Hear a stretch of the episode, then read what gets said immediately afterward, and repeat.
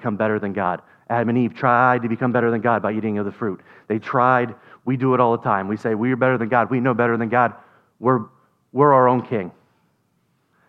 But he establishes this. He realizes that God is who he's going to and that he is sinful person. And because he knows God's holiness and he's a sinful person, he knows he needs a Savior. And he's crying out. But notice when he says he's crying out here, he's not crying out for God to fix his situation. He's not crying out for God to magically undo or make everything right. He's crying out that God will hear him.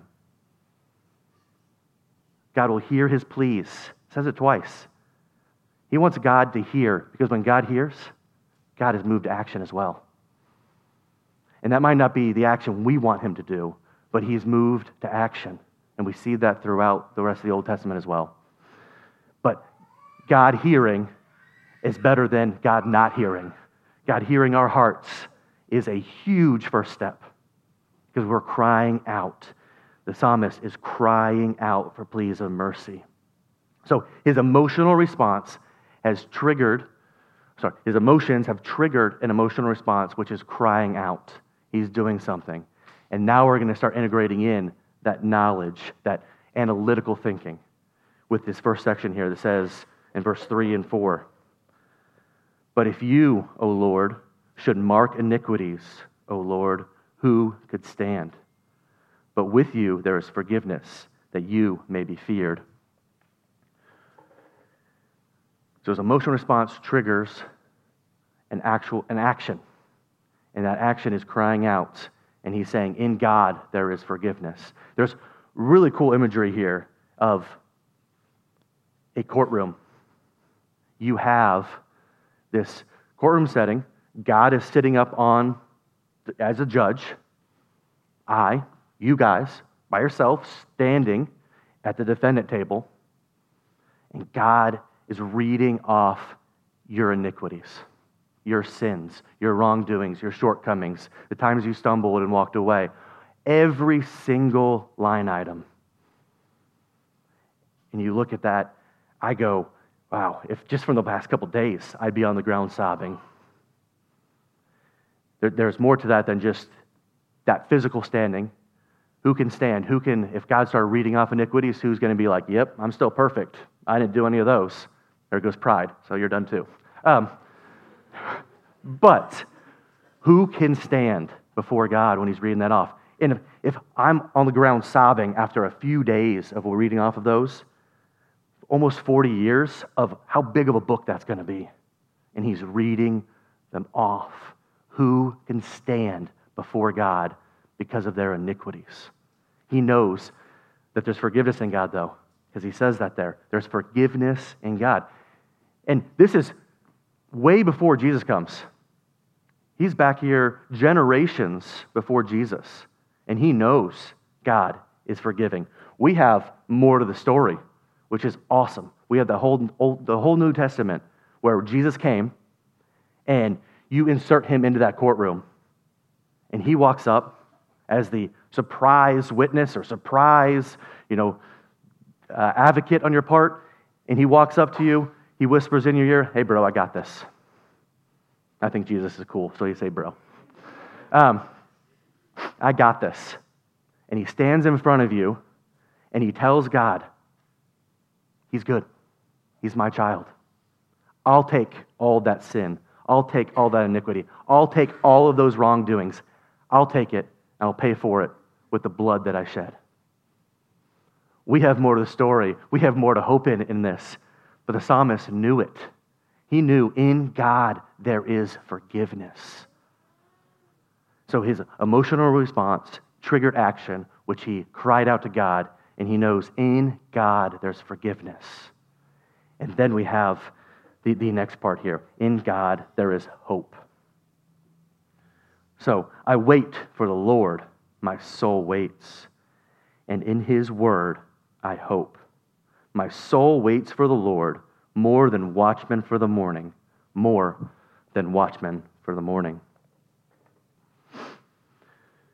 In God, there is hope. And again, the psalmist here doesn't know the hope that we're at today. He knows that God's promised a lot of things. And when God promised something, he keeps it. We can go back, and here's a cheat course for the youth. We go back to Genesis chapter 3, where we're going to kind of go through for the next several months.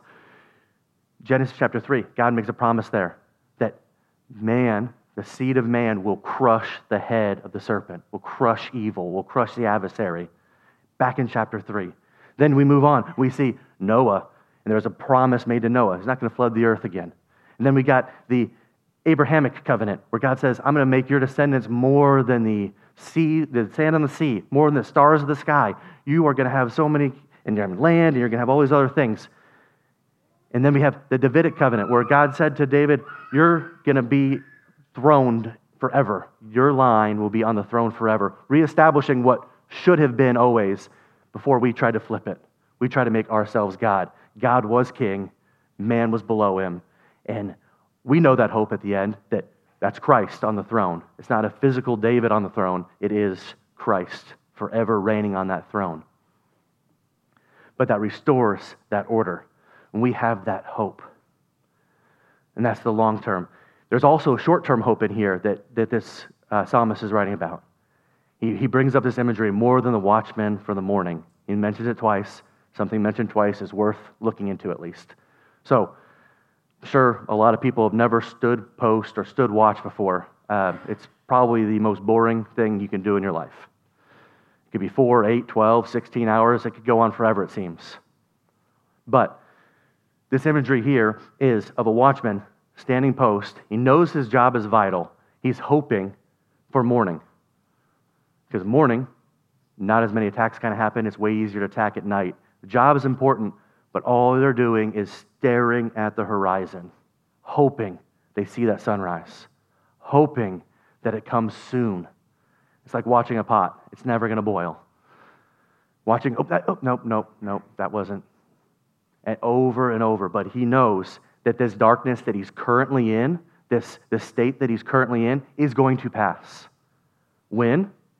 It's on God's timing. But he knows it will pass. He also knows that something more is going to happen, which we already know happened with Christ dying.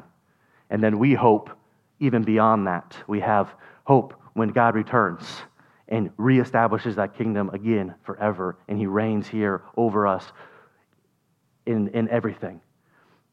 So we can look at that and go, the morning is coming, it's coming, it's coming. And we can look forward to that hope. We can look forward to all of that. And that's what the psalmist is talking about here. So he knows in his mind that in God there's forgiveness, and in God there is hope. And then we move on to in God there is love, and there is also redemption. I'm going to kind of combine those two to, to save some time here. Um, o Israel, hope in the Lord, for the Lord there is steadfast love, and with him is plentiful redemption, and he will redeem Israel from all of his iniquities. So, steadfast love. In God, there's love and redemption. We see God's love throughout Scripture. He's always there. When his people cry out for him, he's there. We see that with Jesus. He came. We have the, one of the most famous verses most people know For God to love the world is steadfast, undying love for us. And because of that love, he chose to redeem us. I think redeem is a word we don't use a whole lot outside of, of the church. Um, and we, we I, I just think it's such a cool word, so we're going to talk about it for a second here. But it is very unique. So I don't go to the grocery store very often, but when I do, this comes to my mind this redemption. Because redemption is bought, picked up, brought out of the marketplace with a price. So it's like this, this bought mentality, redeemed. So we go in the supermarket, I go in the supermarket, and I start looking for whatever it is. And I grab some produce, make sure it's the right color, I make sure it's not squishy if it's not supposed to be. Um, I make sure there's no brown spots. I make sure that it has everything that I think is the perfect example of the produce that it's supposed to be. Because I don't want to bring it home and eat garbage. You know, it's already gone through a lot of times where the grower probably tossed it out if it didn't look right. you have the then the supermarket uh, you know, manager looked at it and didn't put it out if it wasn't good. There's a lot of steps along the way of trying to get the best stuff out in front of us. So I go through, I pick out what I think is the best one, and I redeem that. I buy that. What Christ does, though, I'm, I'm a fallen, sinful human being. I'm covered in dirt, grime, bad spots, oblong, messed up. I, I'm rotten fruit. But God chooses that one. God chooses me. God chooses you guys. He doesn't look for the perfect one because there isn't. Jesus is the only perfect one. But He finds us and redeems us. He buys us. And He bought us with that price, which was His blood on the cross 2,000 years ago. He buys us with a price, and He knows our flaws, He knows our weaknesses, and yet He still chooses to do that. He knows our iniquities. Back to the beginning when He forgives us. He comes in and saves us, redeems us.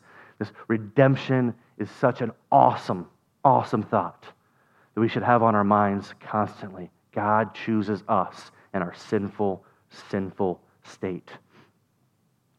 And he, and he goes on and says, talks about Israel twice again. Again, he's saying something twice. So, where is he trying to go in this poem? He's trying to bring back all the times that God has redeemed Israel. Right off the top of my head, I go right to Judges, which is this story told over and over and over again. People are in captivity, the people of Israel, in captivity. They're being downtrodden, they're being beaten up, they're being killed, they're all terrible spot. They cry out to God. God hears them. God redeems them. He brings up a redeemer, a savior, lowercase letters. He didn't bring Jesus then, but he's bringing redeemers and saviors to bring them out of that exile, bring out of their terrible relationship, and brings them back, restores them. They follow God for a while, focused on God, and then they start turning. They start drifting, and they go back into exile and they cry out again. Years later, they're redeemed, and it just is constant secular motion. And that's us too. I cry out to God, and within moments, it seems, I go back to the ways of the world. It's so simple to be that way here. We're bombarded on all sides by media and our culture and all these things. It's easy to go, well, yeah, I follow God, and then start drifting. And the psalmist is crying out and saying, I need God. I need to restore this natural order back to things. So his emotional response drove intellectual thinking that he was already instilled in him that he knew in God there's forgiveness, in God there is hope, in God there's steadfast love, and in God there's redemption. So I chose this passage for, for two reasons. The first is this is the gospel, straight up, way back before Jesus even came. God came. God is going to come from this viewpoint, but God came and He redeemed us. We didn't deserve it. God fixed our sin problem. God came, restored the natural balance, did all of these great things so that we could live forever. We could be forgiven. We could be in right communion with Him forever. It is the most powerful love story of all time. I would say the most powerful story of all time, starting from Genesis chapter 1 when the plan was crafted and everything that happens after that. God made a plan and He stuck with it, which culminates in Jesus dying on a cross so that we can be saved. And the other reason I chose this passage was because wanted to, uh, it's a great example of how we can react in these times. The psalmist here, we don't know who it is. We can insert ourselves right into the psalm. We are sinful. We miss the mark. We fall down and stumble we start drifting from our focus on Christ, on God. And what do we do in those circumstances? Do we cry out to God? Do we cry out to something else? Do we put our attention and start spiraling downward? Do we use that instead of crying out, start spiraling and, and turn to bad things? Do we turn to drugs and alcohol or to pornography or to um, anger? Or what do we turn to in times that we're down, we're downtrodden from the pits of our soul? Do we have enough of a biblical knowledge, like the psalmist did here, to go, there's only one place I can turn, and that's the one true God?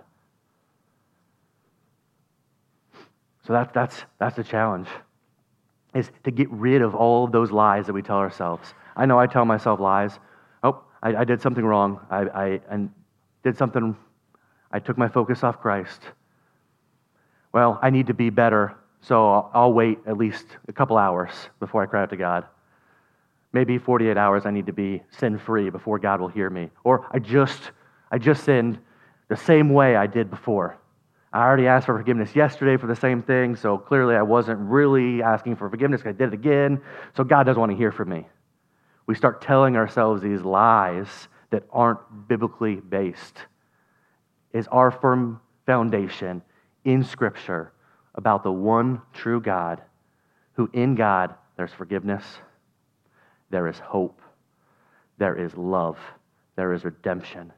These four things can be our guiding compass there's a lot more things, but this is the psalmist's interpretation of the gospel. Are we focused on those basic but complex biblical truths? Are they guiding us back to the cross? Are they pointing us to Christ? Or are we turning elsewhere?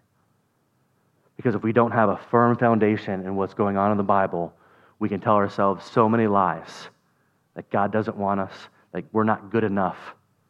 We're not but because of Jesus, we are. We can stand firm in that courtroom because Jesus has taken the blame for us.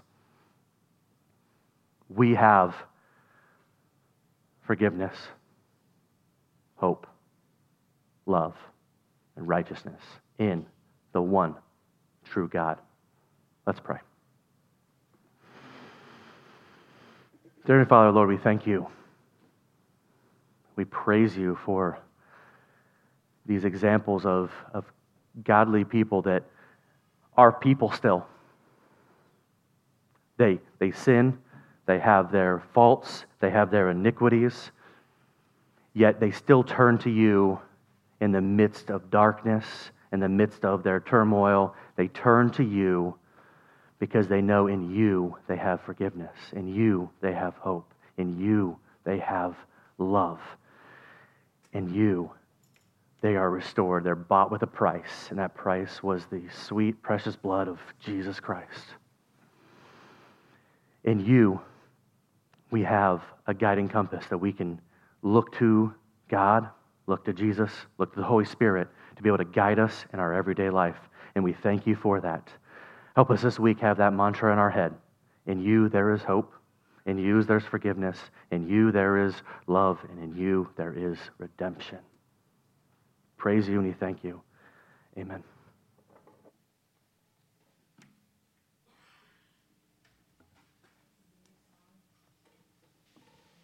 Um, that's written from Psalm 130. So let's stand and sing this together.